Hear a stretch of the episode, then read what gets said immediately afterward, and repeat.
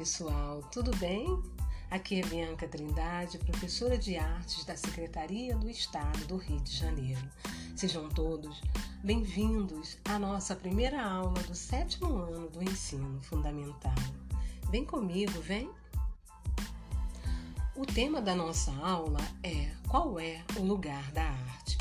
Podemos nos deparar com arte nos mais diferentes lugares, tempos e contextos. A todo momento nos deparamos com imagens, com obras de arte, com um olhar atento, nos faz sensível para percebermos uma imagem. Um ouvido esperto e um corpo bem leve nos faz sentir os movimentos e sons de muitas formas de representações artísticas. Podemos transmitir mensagens por meio da arte e expressar sentimentos. Há muitas formas de criar a arte. Vivemos cercados de arte. Nossos estudos vai ajudá-lo a conhecer essas linguagens artísticas de perto para compreender e fazer arte. Vem comigo, vem? Nessa aula falaremos sobre a performance, sobre as intervenções artísticas, e é importante comentar a, a performance do artista pernambucano Paulo Brusque, que coloca sobre o seu peito uma grande placa e nos faz a seguinte indagação: o que é arte e para que serve? Pensando em sua provocação, podemos dizer que a arte é uma área de conhecimentos. Essa pode ser autônoma e complexa com características próprias e é um componente curricular obrigatório na educação básica brasileira. A palavra arte tem origem do latim ars. A arte que é a capacidade humana de se manifestar culturalmente. Sendo assim, podemos ver nas imagens acima, né, e nas diversas imagens que nos deparamos que as pessoas encontram para se expressar artisticamente, cada um usando uma linguagem específica ou às vezes várias linguagens e com as suas particularidades. A arte é vida, a arte é liberdade. O que é a performance? A performance, arte, é um campo específico de difícil definição pois está em mudanças constantes e abarca diversas expressões artísticas, tendo surgido na década de 1960 e 1970, a performance arte caracteriza-se por ações artísticas, nas quais as noções de personagens, histórias e conflitos da arte cênicas tradicionais não se aplicam bem como a divisão visual entre os artistas e espectadores, ou ainda os espaços pré-determinados, como espaços artísticos. Da mesma forma, a performance é um campo artístico autônomo que influencia e recebe influência das artes cênicas, da música e as artes visuais, e de outros campos também de conhecimentos humanos esses espaços urbanos, ela tem sido uma expressão recorrente, não só no Brasil, mas, tem, mas também no exterior. E ela pode acontecer nos, nos mais nos lugares mais inusitados e mais diferentes possíveis. Como você percebeu, a performance ela pode ser utilizada para manifestar um ponto de vista, para abordar alguns incômodos pessoais ou até mesmo sociais, ou pela possibilidade de transformar o cotidiano e sair da rotina do dia a dia. Veja que ao, ao, a seguir alguns pontos que podem transformar uma ação sobre o mundo em uma performance. Para performar, é preciso, antes de tudo, uma inquietação, uma vontade e de vontade de conhecer e explorar. A performance propõe uma transformação enquanto acontece, seja ela na atmosfera da cidade ou em qualquer outro lugar, em relação à sua situação, nos nos espectadores ou no próprio corpo que performa.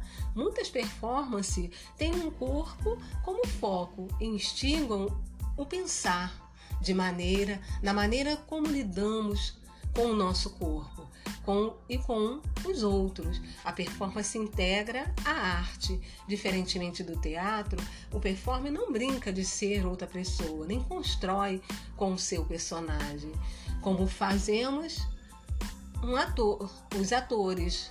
Ele cria um campo de jogo e experimenta a partir do seu próprio corpo e de sua própria experiência. Terminamos por aqui, mas não deixe de consultar não é? outros canais. Aprenda mais sobre a performance. Um grande abraço e até mais.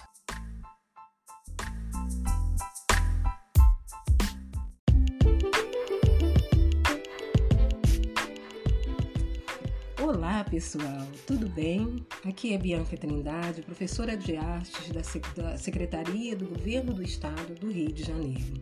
Sejam todos muito bem-vindos. Essa é a nossa segunda aula do sétimo ano do ensino fundamental. Vem comigo, vem! O tema da nossa aula de hoje é linguagem e imagens. Quando falamos em linguagem, logo nos vem à mente a fala e a escrita. Estamos tão condicionados a pensar que a linguagem é tão somente a linguagem verbal, oral ou escrita e do mesmo modo que ela é a única forma usa que usamos para saber, compreender, interpretar e produzir conhecimentos no mundo. Que fechamos os nossos sentidos para outras formas de linguagem, que, de modo não verbal, também expressam, também comunicam e produzem conhecimentos. O que é então a linguagem? Podemos dizer que a linguagem é um sistema simbólico e toda linguagem é um sistema de signos. Somos rodeados por ruidosos linguagens verbais e não verbais, sistemas de signos que servem de meio de expressão e comunicação entre nós, humanos e podem ser percebidas por diversas formas dos sentidos e que nos permitem a identificar e diferenciar, por exemplo, uma linguagem oral, a fala, uma linguagem gráfica, a escrita, um gráfico ou até mesmo uma linguagem tátil, o sistema de escrita do braille, um beijo, uma linguagem auditiva, o apito do guarda, do juiz de futebol, uma linguagem olfativa, que pode ser um aroma, como de um perfume de alguém querido. Uma linguagem gustativa, o gosto apimentado do acarajé baiano, ou o gosto do doce de creme de cupuaçu, ou as linguagens artísticas. Nossa penetração na realidade, portanto, é sempre mediada por linguagens de sistemas simbólicos. O mundo, por sua vez, tem o significado de construirmos para ele uma construção que se realiza pela representação dos objetos, de ideias e conceitos que, por meio de diferentes sistemas simbólicos, diferentes linguagens, a nossa consciência produz. Quando nos damos por conta disso, vemos que a linguagem é uma forma essencial da nossa experiência no mundo e, consequentemente, reflete o nosso modo de estar no mundo. Por isso é que toda linguagem é um sistema de representação pelo qual olhamos, agimos e nos tornamos conscientes da realidade. Nessa relação de linguagem e imagens, percebemos que o homem é construtor de um mundo simbólico. Não é de se estranhar que, em nosso encontro com o mundo, aprendemos a manejá-lo pela leitura e produção de linguagens, o que é, ao mesmo tempo, leitura e produção de um sistema de signos. Por exemplo, a palavra carro, o desenho de um carro, um esquema de um carro, a fotografia de um carro, a escultura de um carro, todos são signos do objeto carro.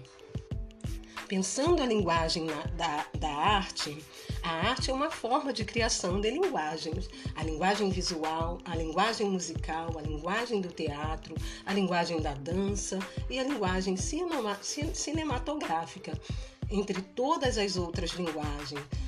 Todas as linguagens artísticas é um modo singular do homem refletir, reflexão e reflexo do seu estar no mundo.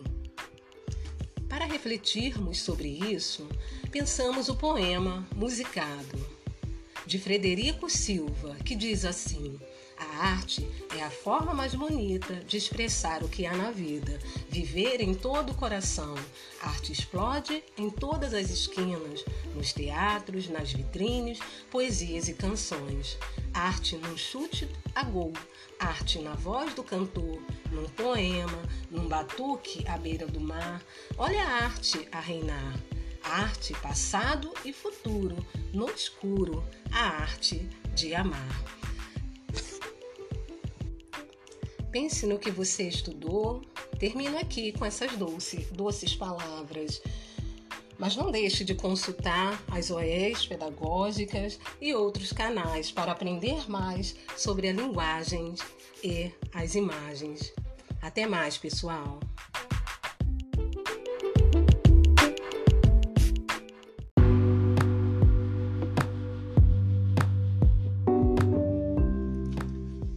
Pessoal, tudo bem? Aqui é Bianca Trindade, professora de arte da Secretaria do Governo do Estado do Rio de Janeiro. Sejam todos muito bem-vindos. Essa é a nossa terceira aula do sétimo ano do ensino fundamental. Vem comigo, vem! A nossa aula tem como título Dança em Cena e leitura de imagens. Que é a dança? Você gosta de dançar? A dança é um tipo de manifestação artística que utiliza o corpo como um instrumento criativo. Segundo Bregolato, 1994, a dança exprime a alma de um povo, as características de sua formação étnica, seus hábitos, as tradições e costumes. Um ritmo próprio é expresso no compasso de suas músicas. Segundo a pesquisadora e arte educadora Laura Aidar, a dança foi uma das primeiras demonstrações expressivas do ser humano.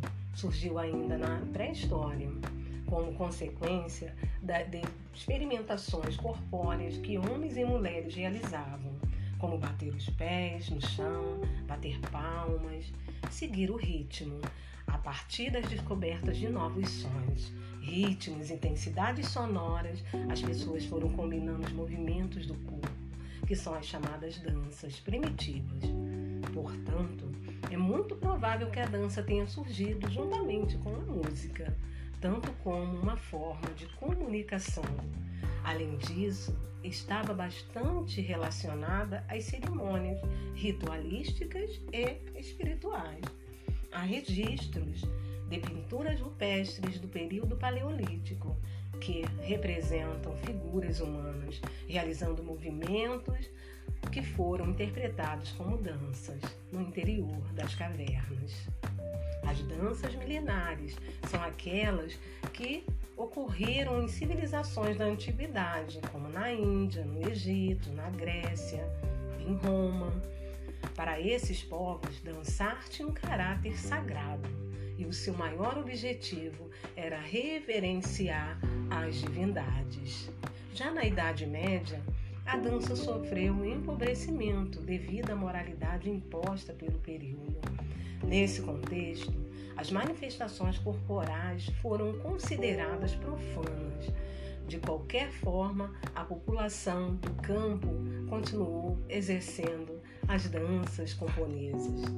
Já no Renascimento, a dança retoma a sua importância, sendo bastante valorizada pela nobreza.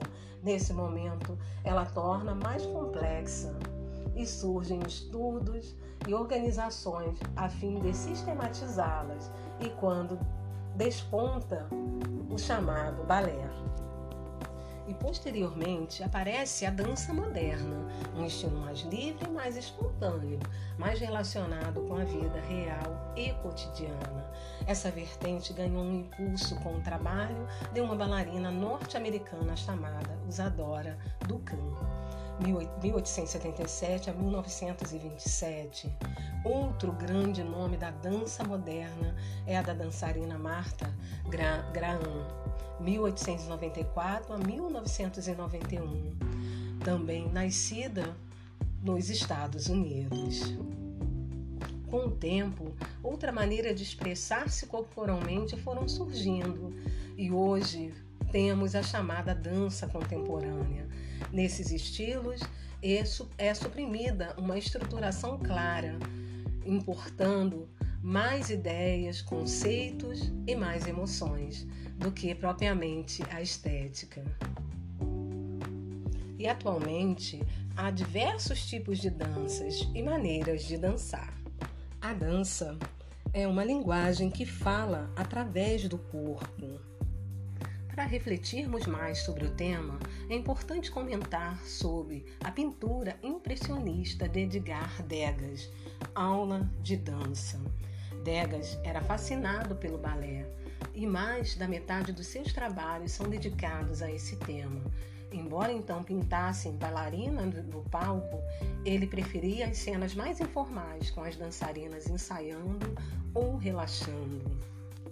Ao observarmos a obra, temos a sensação de estarmos junto com Degas, no canto da tela desta sala. As dançarinas mais próximas estão de costas para nós e ninguém procura atrair nosso olhar, nem reconhece a nossa presença. A dança, ela atrai olhares, a dança, ela provoca sensações. Terminamos por aqui, mas não deixe de consultar as OEs e acessar os links. Consulte também outros canais e aprenda mais sobre a dança. Até a próxima aula, um grande abraço.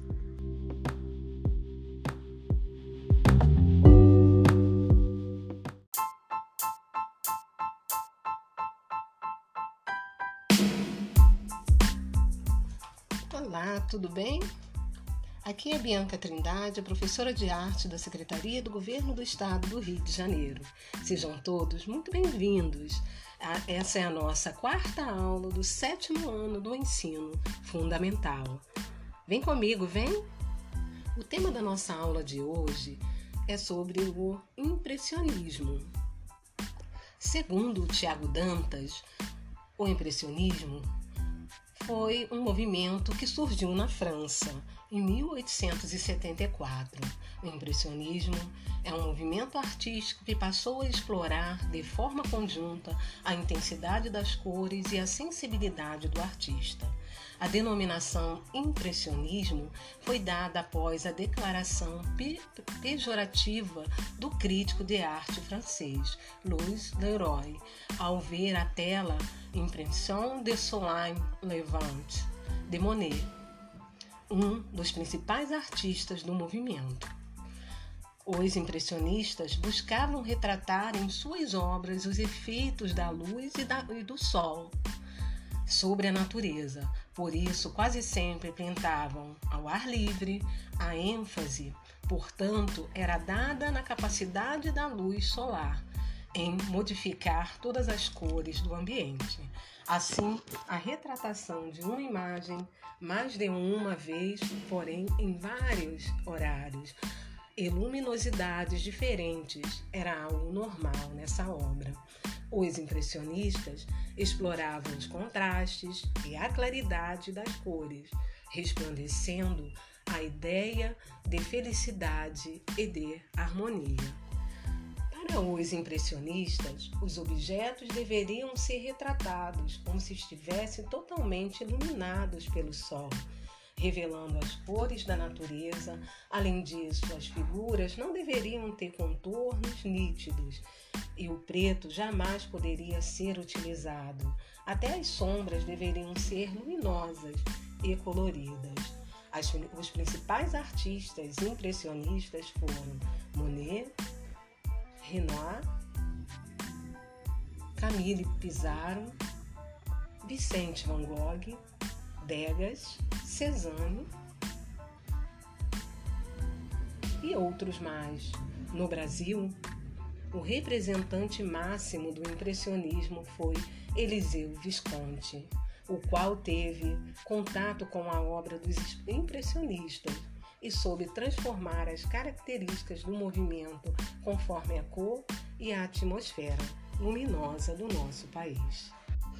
Em nossas OEs, para refletirmos mais sobre o tema, trouxemos o impressionismo em cena, com obras do pintor Edgar Degas e também a biografia do autor.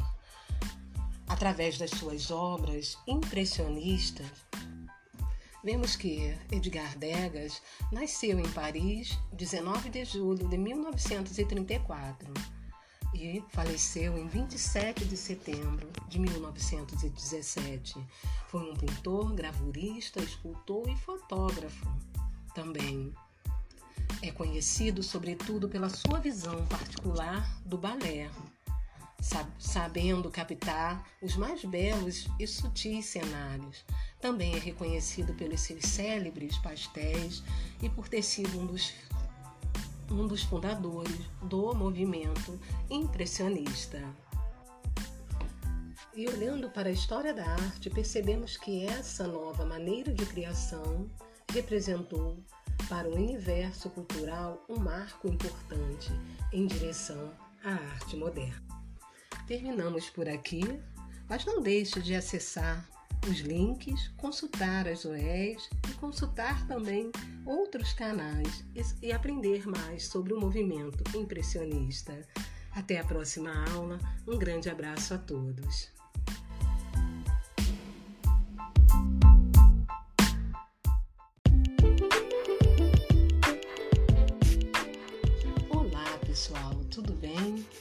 Aqui é Bianca Trindade, professora de arte da Secretaria do Governo do Estado do Rio de Janeiro. Sejam todos muito bem-vindos à nossa aula. Essa é a quinta aula do sétimo ano do ensino fundamental. Vem comigo, vem? O tema dessa aula é sobre o pontilismo.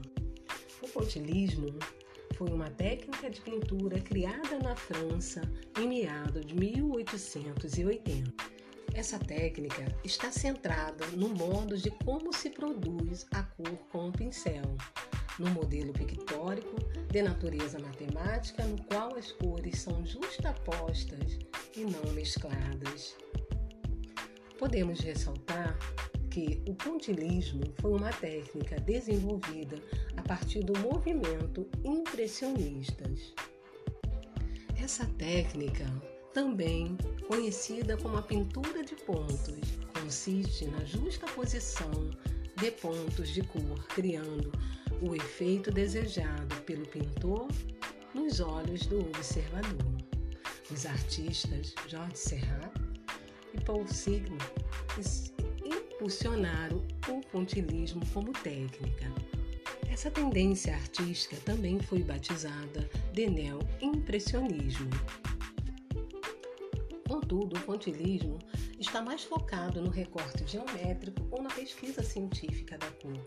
O objetivo é de se obter tons mais luminosos que transmitam luz e calor. Nas técnicas clássicas de pintura, a delimitação das formas é obtida pelas linhas e cores, pela mistura das tintas.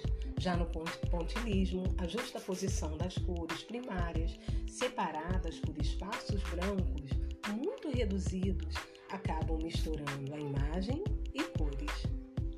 Dessa maneira, todas as cores juntas e sobrepostas é produzida uma terceira cor, que à vista, à distância, permite uma imagem pontilhada, torna-se contínua ao se misturar nos olhos do observador, e essa terá a impressão de um todo. Segundo o site do, da Enciclopédia Itaú Cultural, o neoimpressionismo tem vida curta, mas exerce influência sobre alguns artistas, Vicente Van Gogh, Paulo Gauguin, Henri Matisse e outros mais, foram influenciados por esse movimento pontilista. É importante ressaltar que o neo-impressionismo, ao mesmo tempo que se desenvolveu do impressionismo, também é uma crítica a ele. Agora que você já sabe onde surgiu o pontilismo, quem criou a técnica do pontilismo, que tal aprender sobre as características desse movimento? Uma das principais é promover a experiência do observador por meio, por meio da produção de uma terceira cor, que visualizada à distância possibilita que a imagem apresente um conteúdo contínuo ao se mesclar com os olhos de quem vê.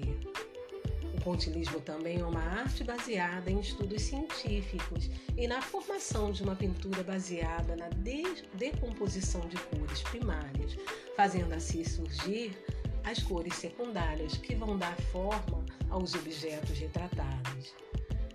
O pontilismo é uma técnica baseada na modificação do prisma da cor. É uma arte contrária e a espontânea, logo baseada na ciência. É bem relevante afirmar que o pontilismo influenciou outros movimentos, pois é possível pensar em ecos do pontilismo nas pesquisas visuais contemporâneas, na op art e na arte cinética. Nesse momento, que tal colocar essa ideia em prática? Vamos utilizar o pontilismo? Terminamos por aqui, mas não deixe de acessar as orientações de estudos. Acesse os links Consulte também outros canais e aprenda mais sobre o pontilismo. Um grande abraço a todos e até mais.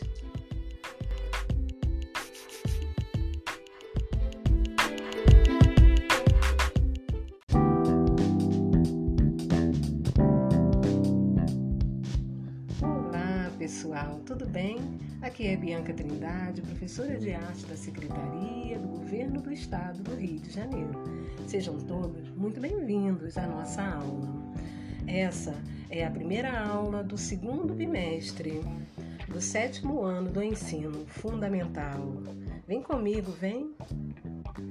Aprendemos que a arte ela está em todo lugar, permite sensações, ver, ouvir, permite criar e sentir, dançar e tocar. Cada um pode criar a sua arte. Ela comunica, entrega, encena e nos ajuda a entender o momento. Faz e acontece. A arte é vida. O tema da nossa aula é movimentar e dançar. Por isso, nesse momento, te faço esse convite. Vem dançar? Nesse momento, vamos aprender mais sobre a dança na linha do tempo. Desde as suas origens, a dança era uma forma de expressão corporal e de comunicação.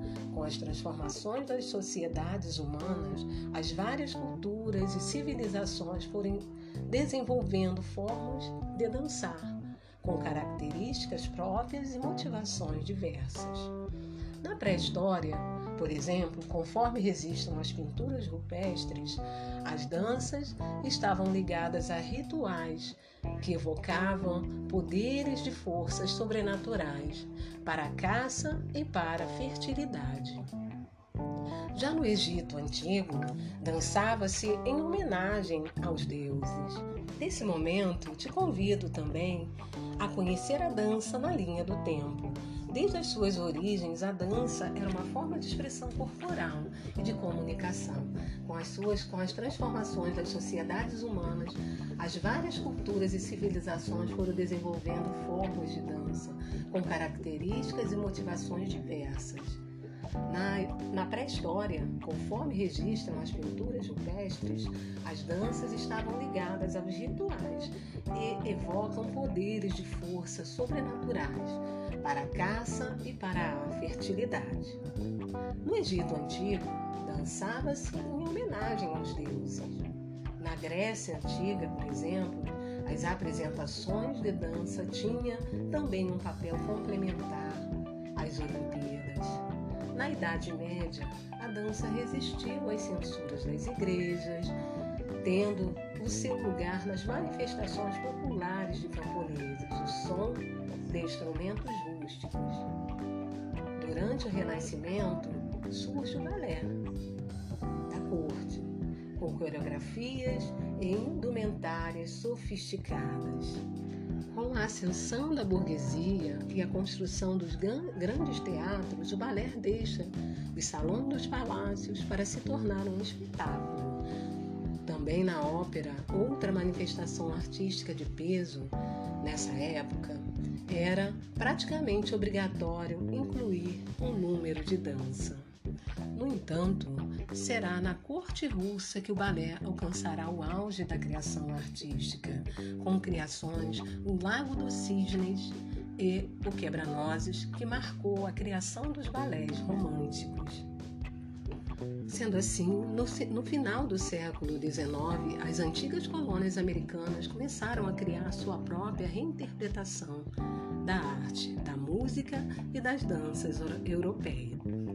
Desde os primórdios, o homem sempre utilizou a dança para expressar não só os seus sentimentos, como também expressar a sua cultura.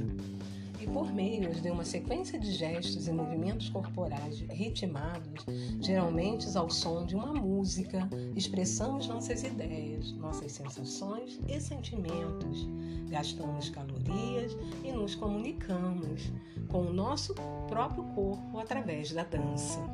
Na dança, movimentamos o corpo, empregando simultaneamente as noções de tempo e de espaço, e transmitimos sensações e a alegria desse encontro com a dança. Obrigada pela atenção, nos encontramos na próxima aula. Terminamos por aqui, mas não deixe de consultar outros canais e aprender mais sobre a dança na linha do tempo. Até a próxima aula. Um grande abraço aí a todos.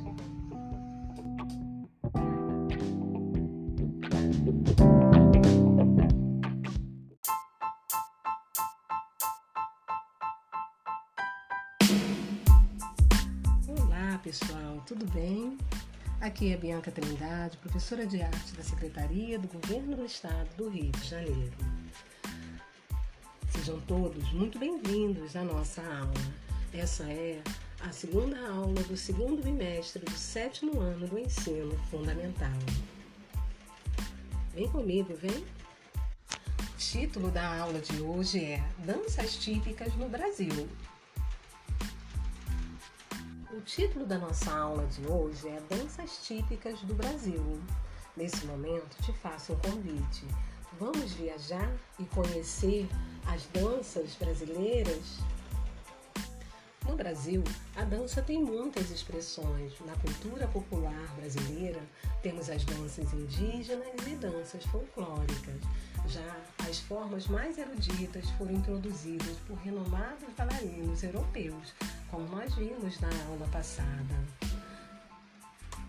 A dança é uma linguagem universal, um meio de expressão importantíssimo, desde as épocas mais remotas assim como a música. A dança brasileira é marcada pela origem multiétnica da nossa população. A união entre a cultura do negro africano, dos europeus e dos indígenas é visível em várias manifestações corporais do povo brasileiro. A dança no Brasil também origina-se dos mais variados lugares, recebendo muitas influências de outros países. Com as danças, há uma mistura de ritmo e som que fazem as pessoas criarem cada vez mais passos e modos diferentes de dançar. A dança indígena, por exemplo, há relatos produzidos pelos jesuítas no século XVI que ensaiavam os indígenas para, para apresentarem danças. As danças mais conhecidas são o toré, no Nordeste, e por outro lado, a dança indígena, de forma semelhante à dança primitiva, tem aspectos rituais e religiosos e pode ser para celebrar acontecimentos, para marcar a puberdade, em rituais fúnebres também, ou para espantar doenças. A dança tem um importante papel social e está relacionada à vida e aos costumes e podem ser realizadas em grupos ou individualmente. As mulheres indígenas não participam de danças sagradas.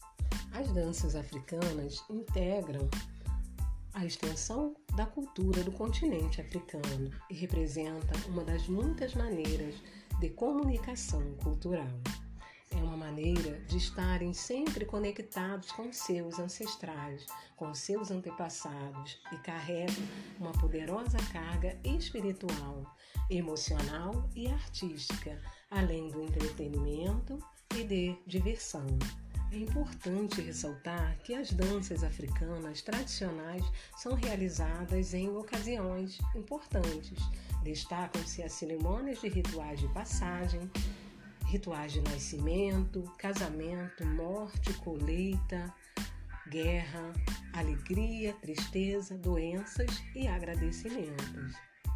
Apesar de todo o continente africano ter uma grande extensão com diversos países e culturas diferentes, podemos destacar como pontos comuns a, na dança da maioria dos povos africanos a organização dos círculos, a chamada roda, a participação de todos, independente da idade ou escala social na comunidade, o acompanhamento da música produzida com o som dos instrumentos de percussão e o batuque dos tambores. Assim também como as danças europeias, que tiveram bastante influências na nossa cultura. E essa influência não para por aí. Em cada região brasileira encontramos diferentes tipos de danças e traços que lembram danças de outros países, como por exemplo o pau de fitas e o fandango no Rio Grande do Sul, o siriri e o rasqueado no Mato Grosso, o cabocrinho e a dança do corpo em Alagoas, o samba de rodas na Bahia, o maracatu e o frevo em Pernambuco, o carimbó no Pará e o baião e o forró, que se espalham por todo o Nordeste brasileiro.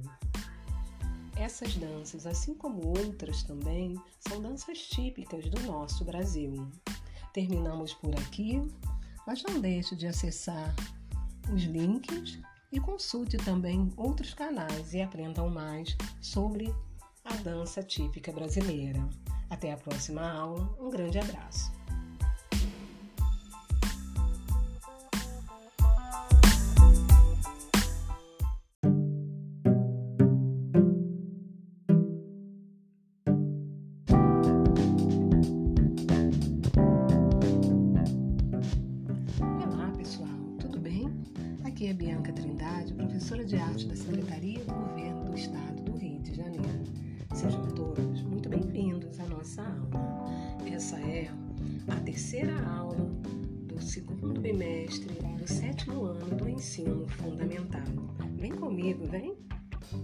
Você já brincou de roda, ciranda ou cirandinha?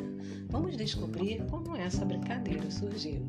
Ela tem origem portuguesa e seu nome vem da palavra zaranda, definida como instrumento de peneirar farinha.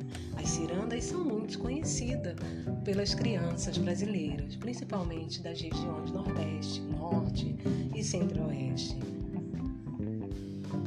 O tema da nossa aula de hoje é Vamos conhecer a ciranda? A ciranda também serve de inspiração para muitos artistas, assim como Ivan Cruz, que nasceu em 1947 nos subúrbios do Rio de Janeiro e brincava pelas ruas do seu bairro como toda criança.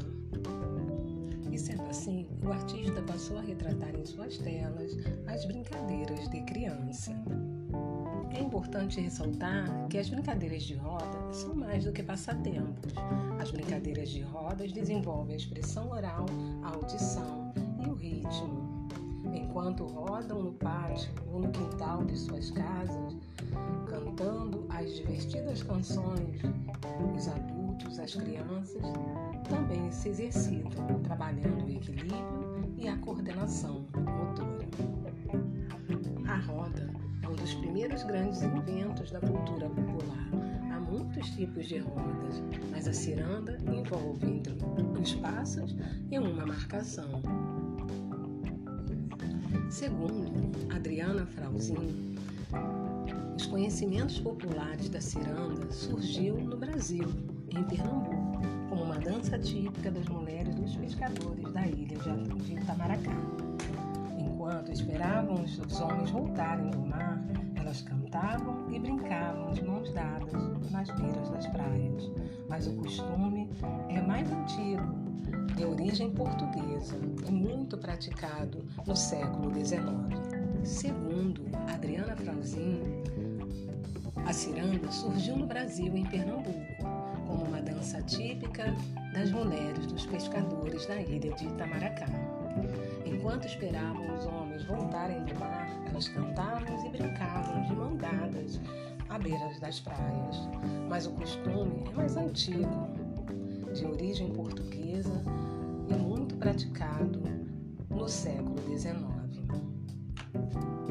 Aqui no Brasil, aos poucos foram se incorporando instrumentos, letras e um ritmo bem marcado, e as letras se espalhou e se tornou parte do folclore brasileiro. Quem brinca na ciranda é o cirandeiro, quem canta é o mestre. Ele e o contramestre, os músicos, cantam, tocam instrumentos no centro da roda. Os cirandeiros dançam em volta com movimentos que imitam as ondas do mar, dando um passo para frente com o pé esquerdo, depois dois passos e vai mais um passo à frente, voltando para o centro da roda. No meio, todos levantam as mãos, no sentido anti-horário. Na dança da ciranda, os passos podem ser simples ou coreografados. As coreografias, quando há, são individuais. Os dançarinos podem aumentar o número de passos e fazer coreografias com as mãos e o corpo, sempre mantendo a marcação com o pé esquerdo à frente. A ciranda é uma dança comunitária que não tem preconceito quanto a sexo, cor, idade, condição social e econômica dos participantes. Assim, como não há limites para o número de pessoas que dela podem participar começa com uma roda pequena e vai aumentando à medida que as pessoas chegam para dançar, abrindo o círculo e segurando nas mãos dos que já estão dançando. Tanto na hora de entrar como na hora de sair, a pessoa pode fazer sem menor problema. Quando a roda atinge um tamanho que dificulta a movimentação, forma-se uma outra roda menor no interior da roda maior importante é ser andar. Terminamos por aqui, mas não deixe de acessar os links e consultar também outros canais e aprender mais sobre as danças populares. Até a próxima aula, um grande abraço.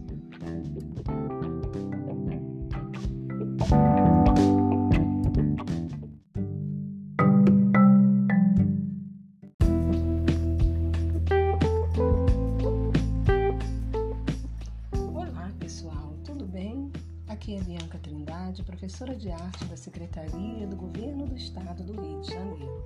Sejam todos muito bem-vindos. Essa é a nossa quarta aula do segundo bimestre do sétimo ano do ensino fundamental. Vem comigo, vem!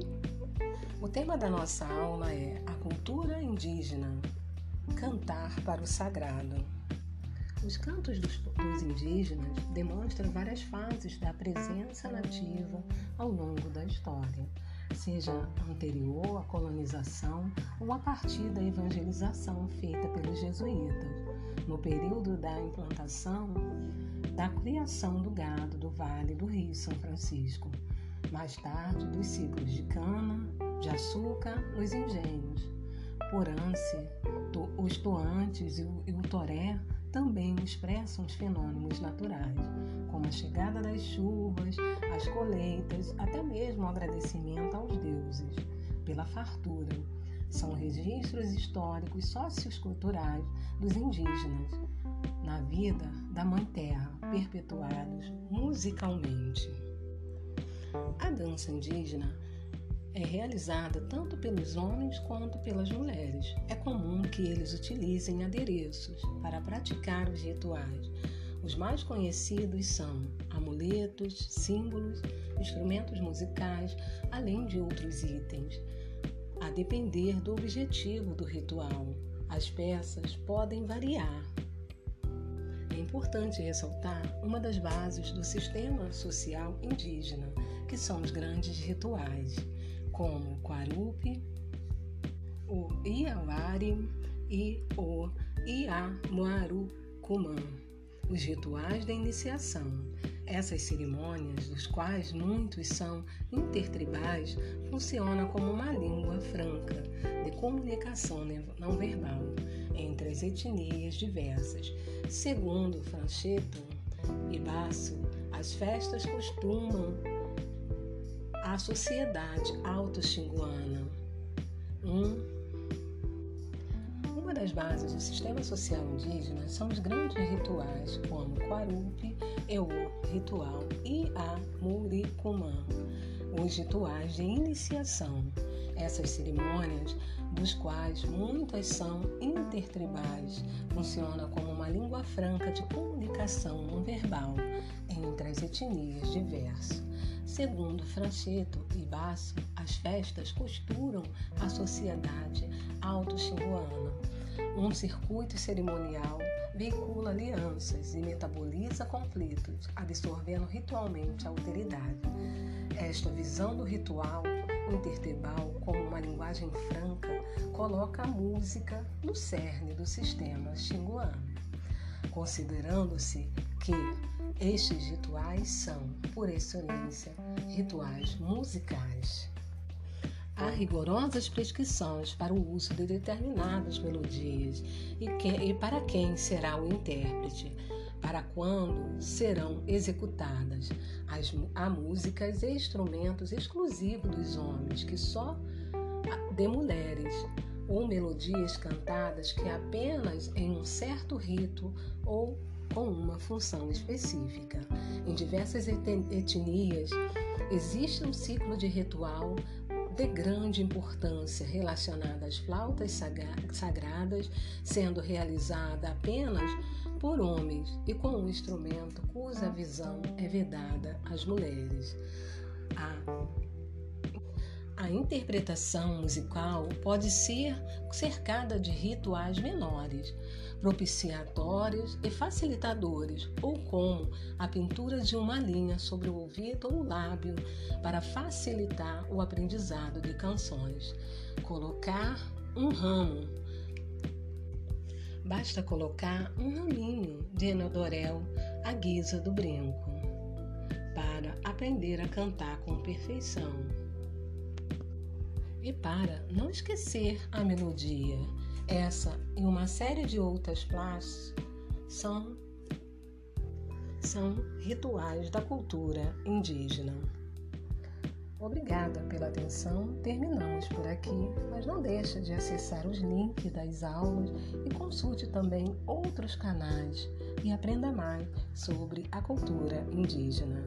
Um abraço a todos.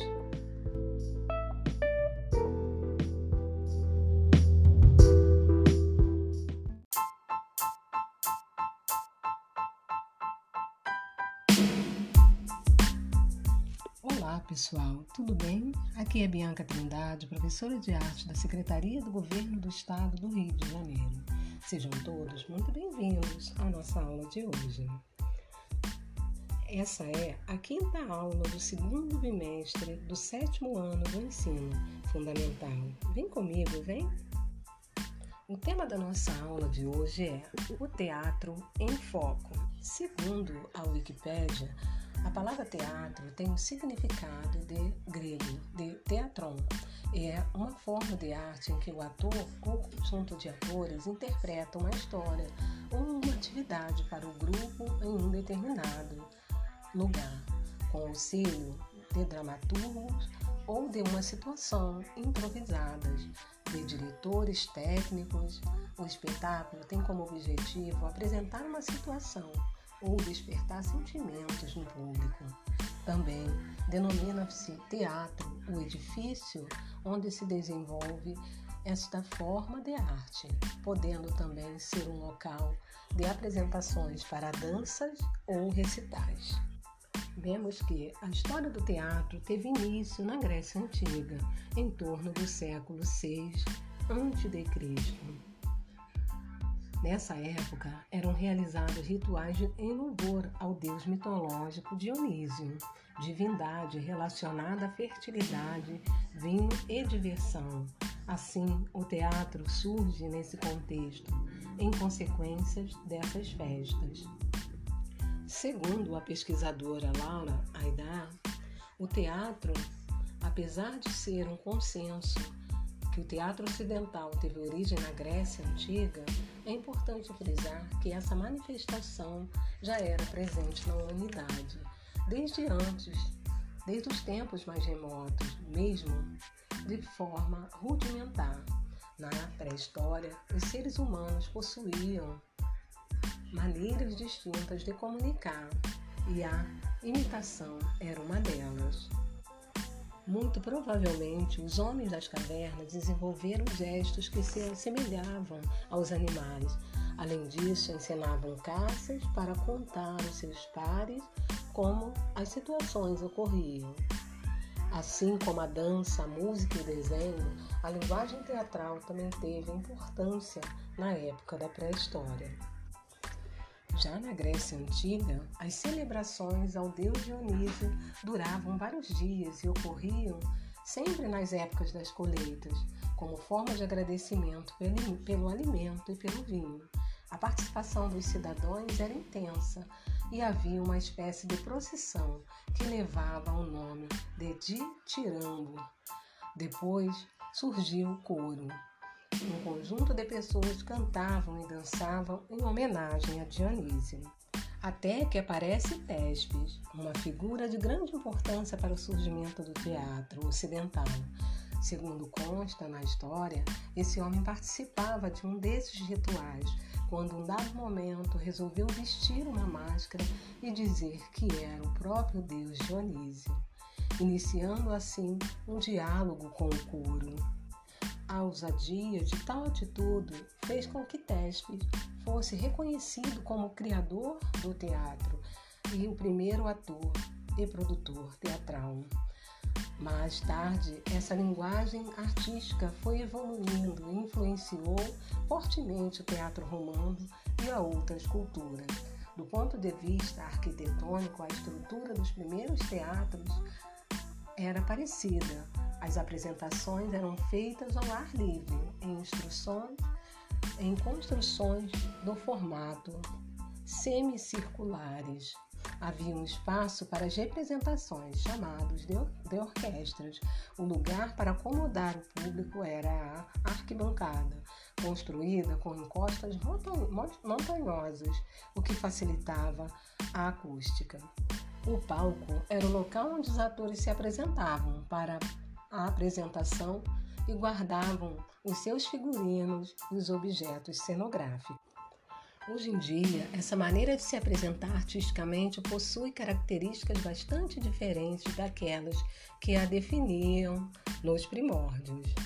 A manifestação evoluiu ao longo da história, passando a ser apresentada também em locais fechados, o que acabou por restringir e elitizar o seu público. As formas de atuação se transformaram e o objetivo dos espetáculos também, sendo possível encontrar várias vertentes teatrais atualmente.